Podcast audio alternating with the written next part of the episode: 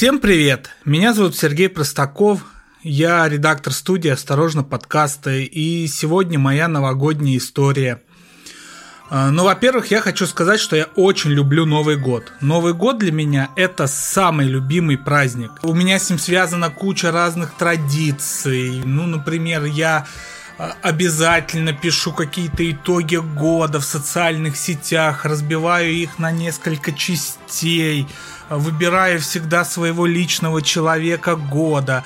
В новогодние праздники я очень люблю садиться, составлять какие-то планы на год. И я, знаете, наверное, для слушателей расскажу очень важную для себя историю. Я долго думал, о чем рассказать, пытался избежать этого, э, но все-таки расскажу.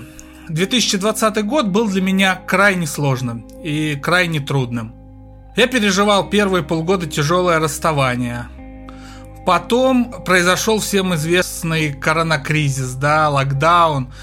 Моя прежняя редакция, в которой я работал, села на этот локдаун, сидели на удаленке. И в этот момент уже вот происходил такой вот внутри редакции как бы даже не конфликт, а вот такое зудящее напряжение, что, дескать, тяжело работать, рассуждали одни, а другие, я в их числе рассуждал, что ой, да нет, как раз большая история, наконец-то есть где в журналистике работать. И это напряжение, оно прямо росло, оно нарастало, оно существовало и было. Может быть и мне надо было быть более чутким человеком в этой ситуации. Ну и представьте, да, это все наложилось на тяжелейшее любовное расставание, я никогда такого не переживал. Вот знаете, как бывает э, чувство первой влюбленности, и ты в юности думаешь, М, что я такое испытываю, ты еще не знаешь, как это назвать, а потом до тебя доходит, блин, а ведь я влюбился. Также и тяжелое расставание, и ты думаешь, блин. С этим я вступил в середину года, а в середине года, конечно, случилось со мной пренеприятнейшее. События меня отменили. Меня обвинили харасменте, в абьюзе, в сексуальных домогательствах, в чем только не обвиняли, в общем-то. В интернете вы до сих пор прочитаете. В те споры я, конечно, сейчас сдаваться не буду. Это и ни к чему.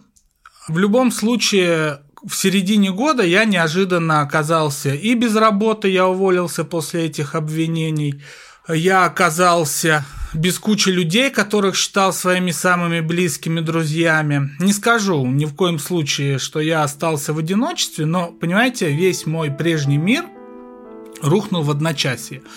Он просто-напросто исчез.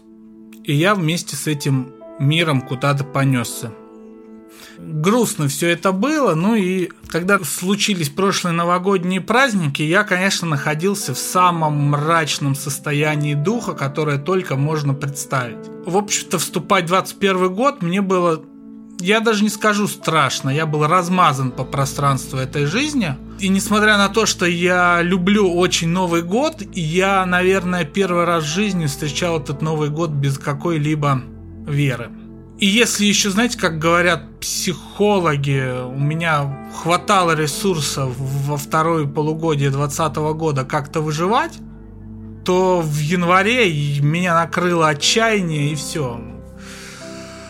И это, знаете, это вот у Киркегора в философии есть такое понятие прыжок веры. Это была моя отчаянная молитва. Я действительно вымаливал у мира какого-то жизненного благополучия, потому что пережив там э, отмену, обыск, посещение Следственного комитета, тяжелейшее любовное расставание, потерю друзей, мне вообще ничего не оставалось, кроме как прибегнуть вот к такой отчаянной молитве. И знаете, в этот день э, я пошел к своей психотерапевтке. Она мне сказала, Сергей, а чего вы до сих пор там не установите никаких приложений для поиска? А я думал, какие поиски девушек с моей анкетой? У меня, в принципе, личная жизнь навсегда закончена.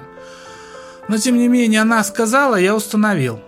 И ушел гулять. Ну, в полном отчаянии, потому что зачем я это сделал? Это все не нужно и безнадежно. И, э, в общем, зачем? И я пошел гулять у себя в парке на районе. И знаете, у меня было какое-то мистическое ощущение. не знаю, кто-то может в это не верить, но так было. Я шел по этому темному зимнему парку, а мне такое ощущение, что встречающийся мне навстречу охранник, бабушка с внуком, деревья, все мне шептали, все, тебя ждут перемены, все, все, двадцатый год уже по-настоящему закончился, тебя ждут перемены. Мне постоянно казалось, что за мной кто-то следит. В общем, в этом состоянии я пришел домой и залез все-таки в это приложение для знакомств. И, в общем-то, в тот самый вечер я познакомился с девушкой, с которой я до сих пор нахожусь в отношениях. Эта девушка меня спасла. Она меня вытащила из самого большого моего отчаяния, в котором я находился. Гирлянды уже, конечно, снимались, и наш первый разговор был о том, как кто новогодние праздники провел. С этого, собственно, знакомство и началось.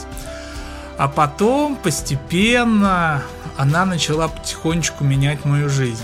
И я стал ощущать, что во мне зреют хорошие положительные изменения. И работу я нашел новую, и какие-то вещи появились, и знакомые хорошие, время стал лучше проводить.